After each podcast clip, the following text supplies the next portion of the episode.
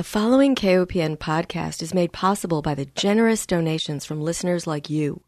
Please consider a donation to listener supported community radio, KOPN.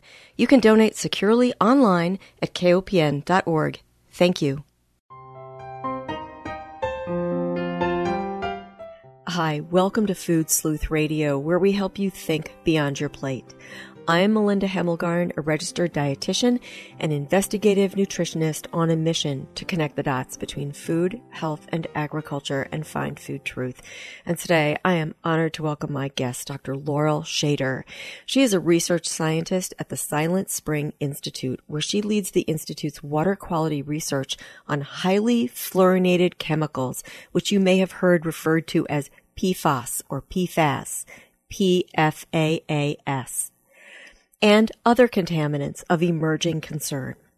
Her research focuses on characterizing PFAS exposures from drinking water, understanding the health effects associated with these compounds, identifying other sources of these exposures, such as food packaging, and investigating the socioeconomic disparities in exposures to drinking water contaminants. Dr. Schaider has gained nationwide recognition as an expert on PFAS contamination and water quality. She has been quoted widely and interviewed widely on NPR. She's been interviewed in the Washington Post, the Dr. Oz Show, Chemical and Engineering News, and Environmental Health News. She is a technical advisor on community assistance and is vice chair of the Contaminants of Emerging Concern Committee for the New England Water Environment Association. Dr. Schaider earned her MS and PhD in environmental engineering at the University of California, Berkeley, and an SB in environmental engineering science from MIT. She has taught ecology and environmental engineering courses at MIT and Northeastern University, and she currently holds an appointment as a visiting scientist at the Harvard T.H. Chan School of Public Health. Welcome, Dr. Schaider. Thank you so much for having me. What is an, an SB? It's what? a bachelor's degree. Oh, I see. Usually okay.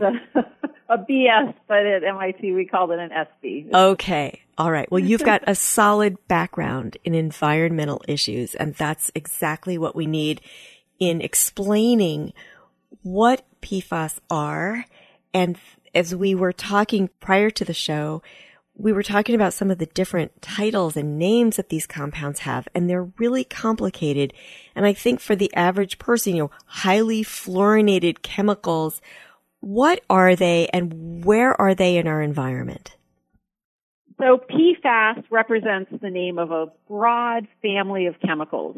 So PFAS itself stands for per and polyfluoroalkyl substances, which is a whole mouthful to say.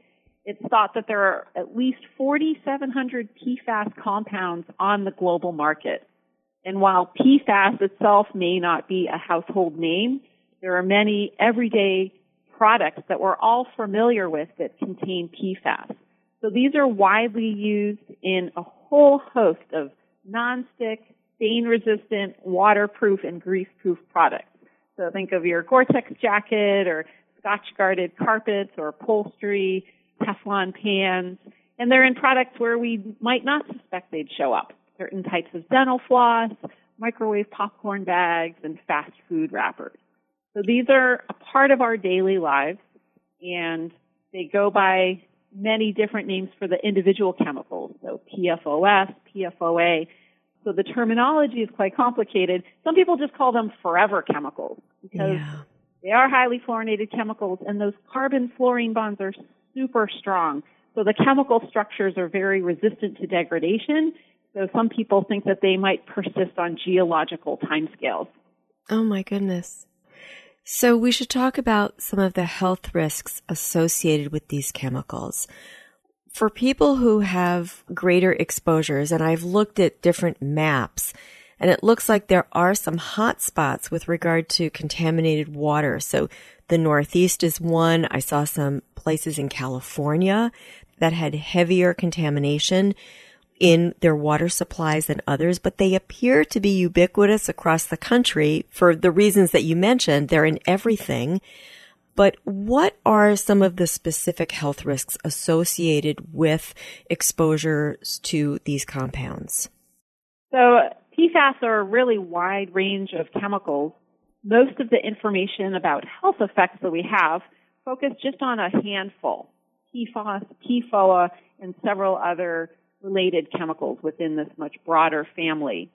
So researchers have found associations between PFOS exposure and a wide range of health effects, including effects on the thyroid, high cholesterol, obesity, low birth weight, cancer, and effects on the immune system. Hmm.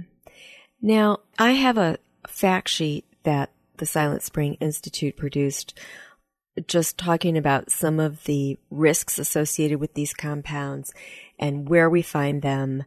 And I was quite surprised, shocked, dismayed to find that more than 98% of Americans have PFAS in their blood, and some of these chemicals can remain in the body for years. What are the routes of excretion? I'm assuming possibly urine, but maybe also breast milk? That's right. So, as you mentioned, virtually all Americans contain traces of PFAS in our bodies, and we can be exposed to PFAS through food. In some communities, as you mentioned, drinking water can be a source of exposure because of contamination. Also, direct contact with consumer products, indoor air, and dust that might pick up traces of PFAS from the products in our homes. Some PFAS linger in our bodies for many years. They can be reabsorbed by our kidneys and circulate within our blood. So they're very difficult for our bodies to excrete these chemicals. Unfortunately, mothers can pass these chemicals along to their children. So we know that some portion of PFAS in a mother's body does get passed to her children during pregnancy, and they can also be passed along in breast milk. Are they located or stored primarily in the body's fat tissue? This is a great question and some, one of many questions that researchers are, are trying to figure out. Where in the body do these accumulate? They're a little bit different than some other contaminants that seem to mostly be associated with the fat reserves in our body. PFAS tend to bind to proteins, so they do accumulate in, in blood and, and bind to proteins in the blood but not so much in the fat. But again, this is a wide range of chemicals, and each one has its own slightly different characteristics. So we know PFOS and PFOA and other what we call long chain chemicals accumulate in blood.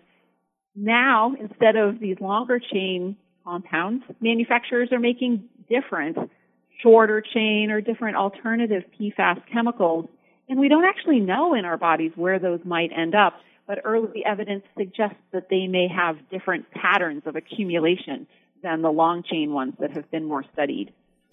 Has there been any movement to ban the production of these chemicals? And I'm assuming that with the production, the areas of the country where these compounds are produced, the workers are more likely to be contaminated with them.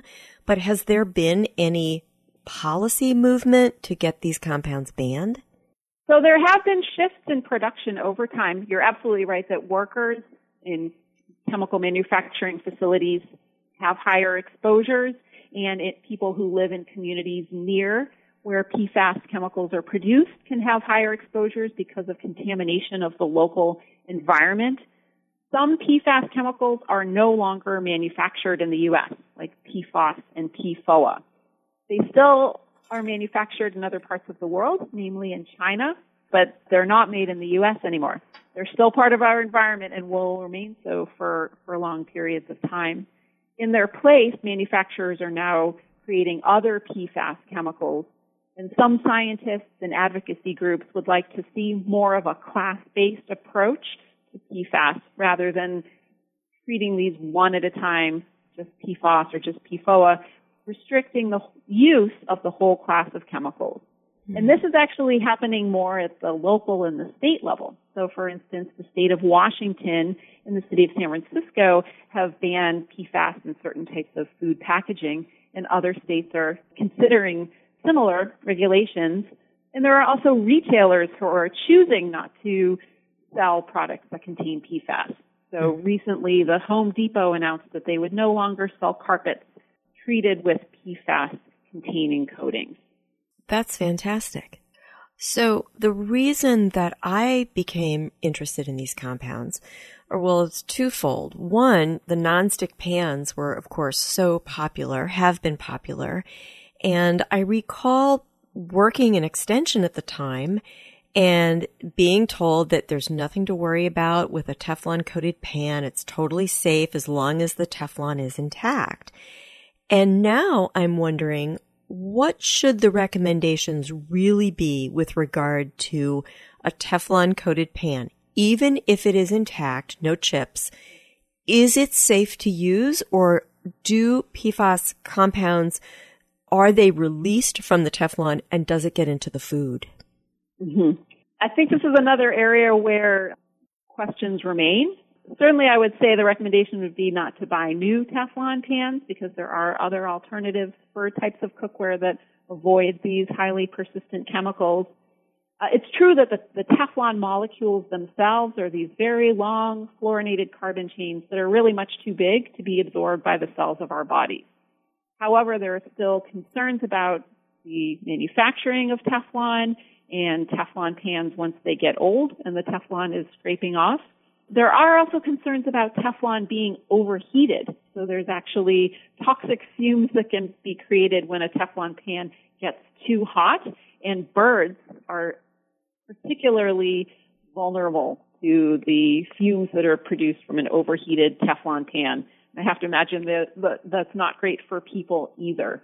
So right. I would think that a, a Teflon pan that is not flaking off, that is not overheated, is unlikely be a major source of PFAS exposure, but the presence of them in products still raises concerns.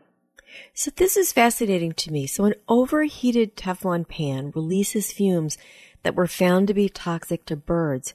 How was that discovered? I actually don't know how that was discovered, but often the manufacturers of the pans have that warning information. I don't know who first discovered that. right. I mean, it's so interesting when you find out who was harmed and how and how was this research done? Like who even thought to connect those dots? So the first issue, as I mentioned, that piqued my interest about these compounds had to do with the Teflon pans that have been around for a long time. But the second piece of research that started coming up in my inbox that really concerned me had to do with these wrappers that are ubiquitous when you go out and buy food. So fast food wrappers, the boxes say that the french fries come in, the microwave popcorn bags, the boxes where that pizza comes in, anything that has sort of this nonstick coating. And then there was also another piece from the Silent Spring Institute that looked at all of the different fast food manufacturers and whether or not their wraps contained PFAS. And I couldn't believe all of them essentially came up. All of the popular fast food restaurants that people would know, KFC, McDonald's, Pizza Hut, Starbucks, all of these, the researchers found fluorinated chemicals in the food wrap.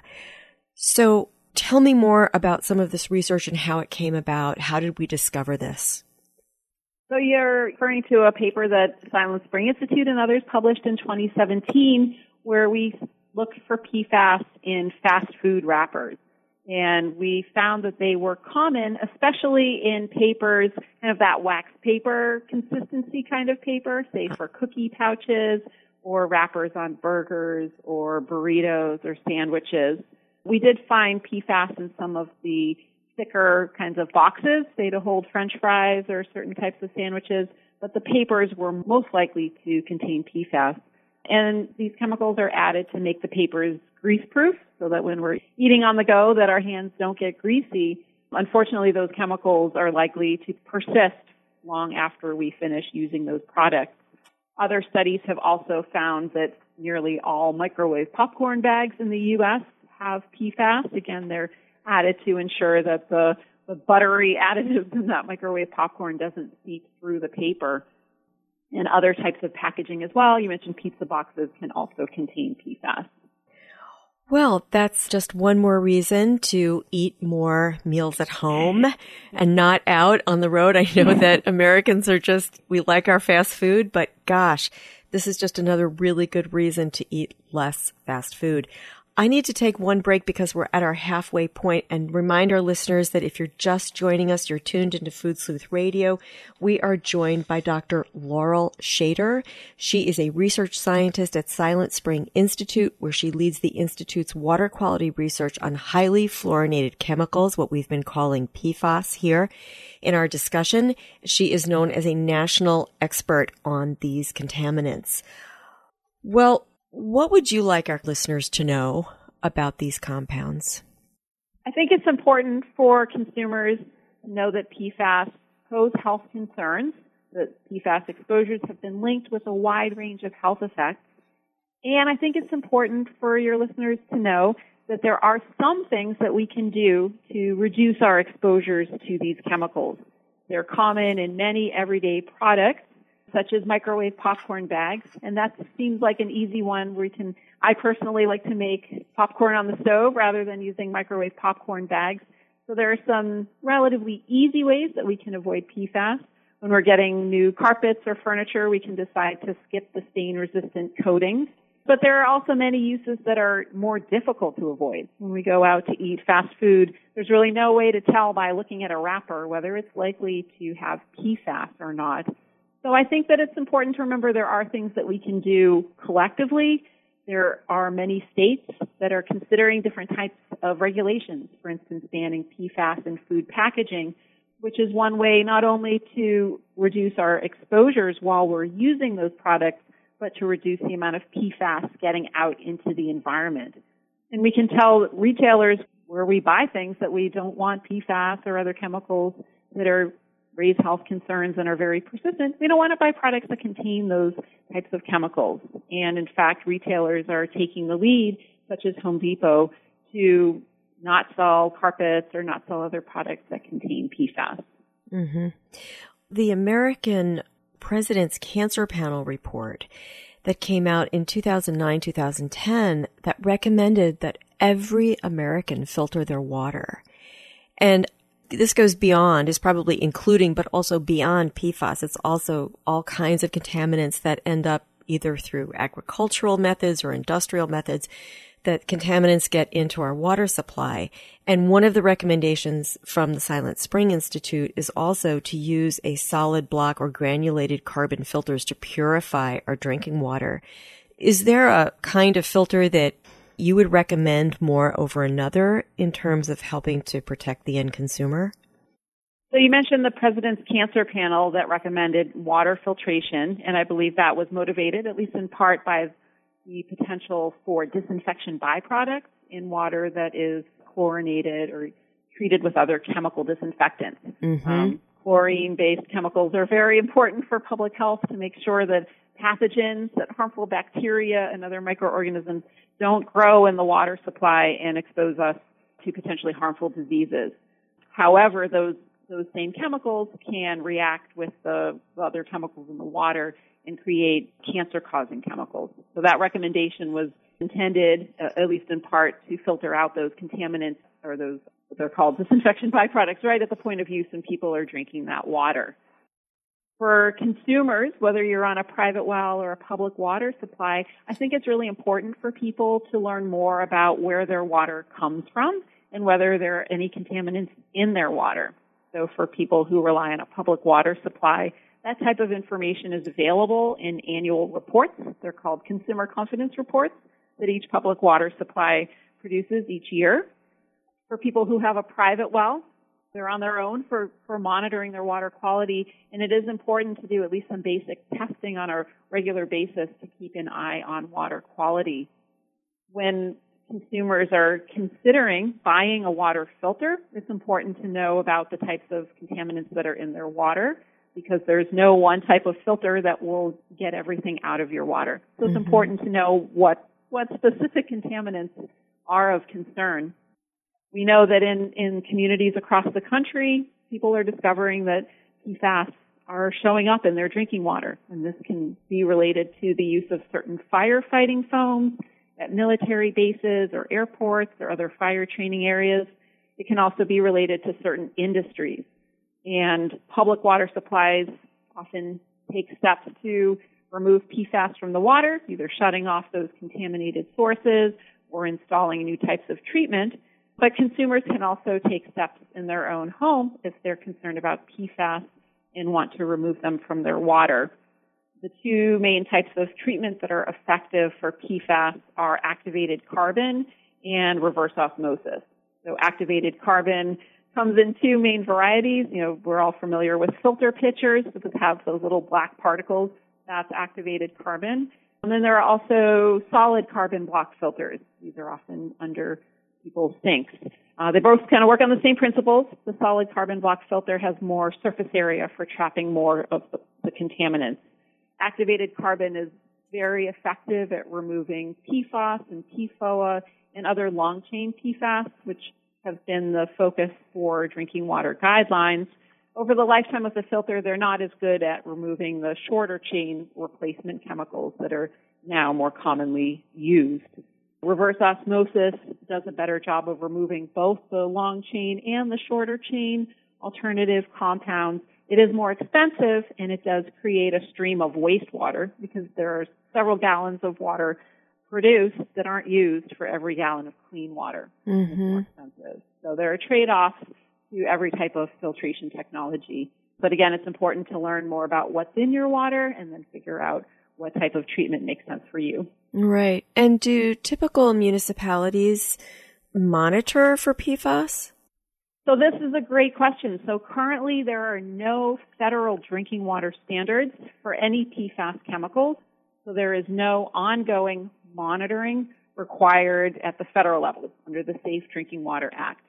There was a nationwide program from 2013 to 2015 that required some testing of large public water supplies, but that was just for that period of time and there has been no routine monitoring required after that. There are some states that are stepping up and creating their own standards and creating requirements for more testing. So in some states, water supplies do have more recent information about their PFAS levels. So it depends a lot where you live. Mm-hmm. Well, this is so disturbing, really, when you start thinking about all of the different contaminants out there and how we all want to protect our families. And ultimately, if from my perspective anyway, it, it seems that policy from a national level would be the way to go. But unfortunately, we are not living in a good time for upping regulations to protect public health. So we're on our own to a large degree, which is why I think your tips to reduce exposure are so important. I want to get back to food packaging for a moment because that's something that's so near and dear to our hearts. We eat every day, three times a day at least. Let's talk about some alternatives. If we make a sandwich, say from home, we decide I'm not going to go to the fast food restaurant. I'm going to make my own sandwich. I'm not a big fan of wrapping foods in plastic wrap. What about wax paper or parchment paper? Do you know if those two items are free of PFAS? That's a great question. I do believe that those are free of PFAS, although I'm not aware that, that most of them have been tested. I share your concern about plastic wrap and plastic boxes.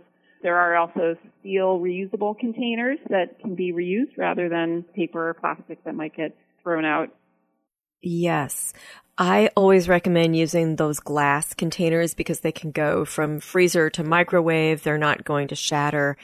And it's so much more healthy from a, from a public health perspective to use something that's inert. So like you say, the stainless steel water bottles instead of plastic and glass containers. Absolutely. I, I don't send them my, when my children go to school though. I don't put glass containers in their lunchbox in case they throw their backpack around but there are other options like the steel sandwich containers and snack containers as well. That's right. I think we, you know, thinking about what our, our grandparents might have used going back to more natural or more inert kinds of products in general is a good rule of thumb. Well, I know that a lot of your research prior to coming to Silent Spring was looking at mercury in water. And I wonder with regard to the PFAS in the water, with mercury, every state has a warning for pregnant women. Don't eat so many fish servings per week or per month if you're pregnant. Should we assume the same for PFAS, especially if we are finding PFAS in the water? Should we naturally assume that they would be in fish? So within this broad class of PFAS chemicals, There are some that bioaccumulate and can increase in concentration as you go up the food chain, just like mercury. And there has been some testing for PFAS and the long chain PFAS like PFOS and other longer compounds tend to be the ones that accumulate to higher degrees in fish. There's also been some testing of deer in Michigan near a, a location with high contamination. So at this point, there is, has been some testing, I'd say not very extensive testing of PFAS in the environment. There is certainly the potential for bioaccumulation, and I think that's a challenge for state agencies when high levels are found, how to translate that into recommendations related to actual fish consumption. Mm-hmm. Yeah, do you find that many public health departments describe or talk about these compounds as much as they do, say, mercury?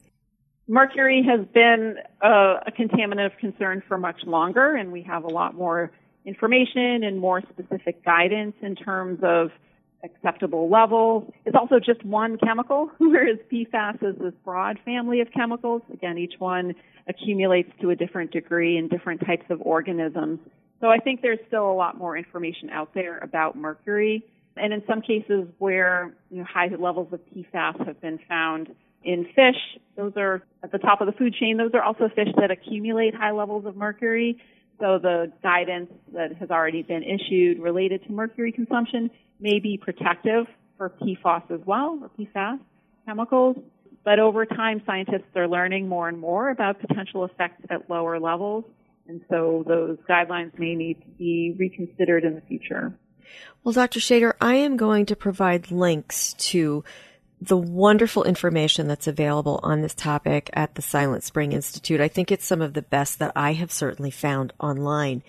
Is there any message that you want to leave our listeners with in the 30 seconds we have left?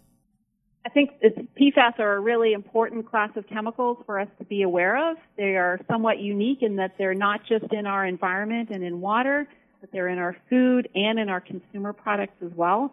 So it's important for all of us to educate ourselves about what's in the products that we're buying, what's in our drinking water, and to let our elected officials and retailers know that we're concerned about these chemicals and we're looking for them to take collective action to protect everyone's health. That's wonderful. And I will provide a link again to your website. In closing, I want to thank our listeners for joining us. I want to remind everyone that Food Sleuth Radio is produced by Dan Hemmelgarn at KOPN Studios in beautiful downtown Columbia, Missouri. Most of all, I want to thank my guest, Dr. Laurel Schaider. She is a research scientist at Silent Spring Institute, where she leads the Institute's water quality research on highly fluorinated chemicals, also known as PFAS and other contaminants of emerging concern. Thank you so much for explaining this issue to us. Thank you. It was a pleasure.